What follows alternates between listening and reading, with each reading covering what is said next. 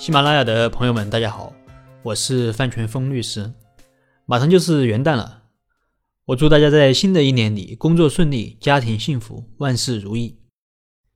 那么今天啊，想和大家分享的是动态股权设计中的三大要素，或者说是股权配置中的三大要素。那么这三大要素分别是资金、资源和人力。原本我是打算直接讲如何对人力进行定价的，并没有打算讲这一节。但我发现好像不讲这一节啊，可能对后面的理解有一定障碍，所以我还是决定和大家分享一下。大家可以明显的感觉到，现在的企业仅仅靠钱是很难发展的起来，还需要资源和人才。所以我们在实际分配股权的时候啊，最好能够把这三者都考虑到。首先是资金，资金的价值是毋庸置疑的。虽然说钱不是万能的，但没钱却是万万不能的。特别是创业初期，没钱可能连企业都无法开办。但随着企业的发展啊，企业的融资能力会逐渐增强，这时候企业对资金也具备了一定的主动权。那么这个阶段，资金的重要性就会逐渐下降。我这里所说的资金，它包括了货币资产和非货币资产。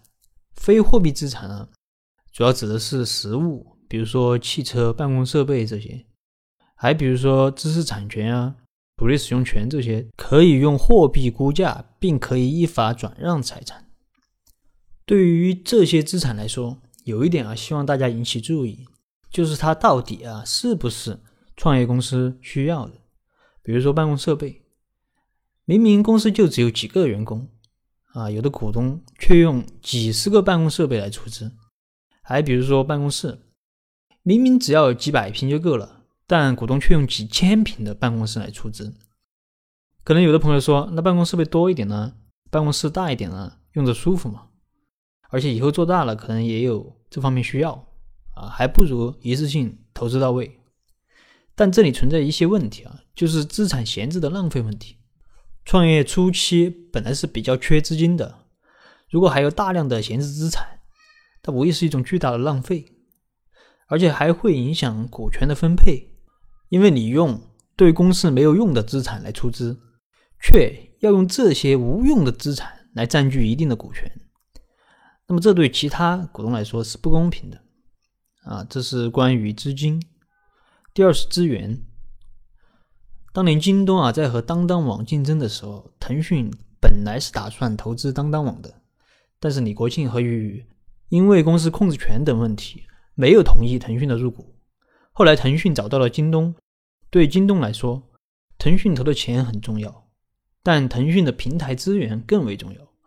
因为京东如果只是在乎钱的话，其实还有其他更好的选择。但京东选择了腾讯，就是看中腾讯的平台。之后双方也展开了深度的合作，京东也借助腾讯实现了对当当网的全面超越。所以资源对于一个企业的重要性也是毋庸置疑的。资源从某种角度来说，你也可以把它理解成关系。企业在发展的过程中，在很多方面它都需要资源，需要关系。比如说项目的审批、企业融资、产品销售等等。特别是创业初期，能通过关系拿到业务，对于企业来说是非常重要的。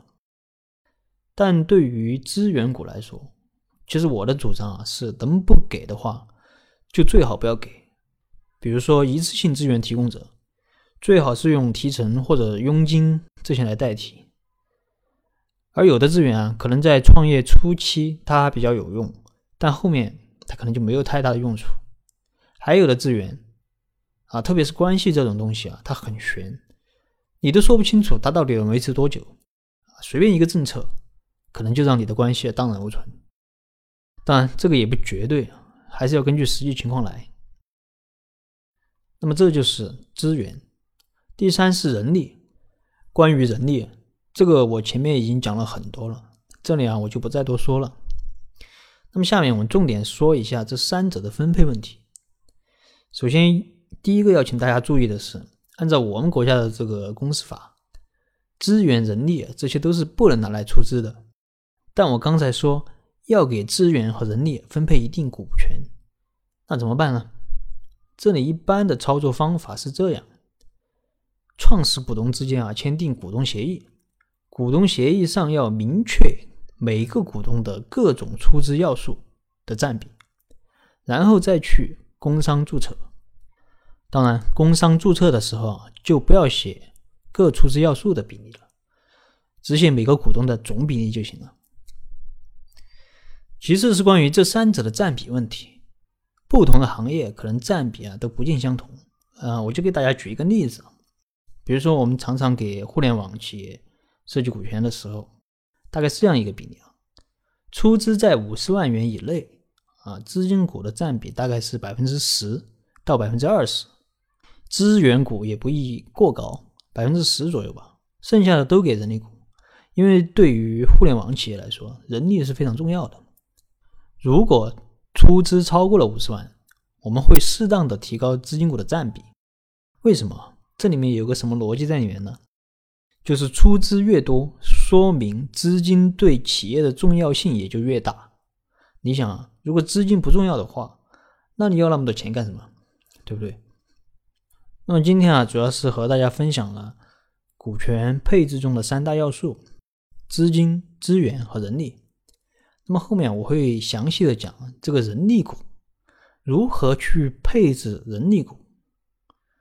好了，今天的分享就到这。如果你有疑问，你可以跟我留言或者加我微信，咱们再深入沟通。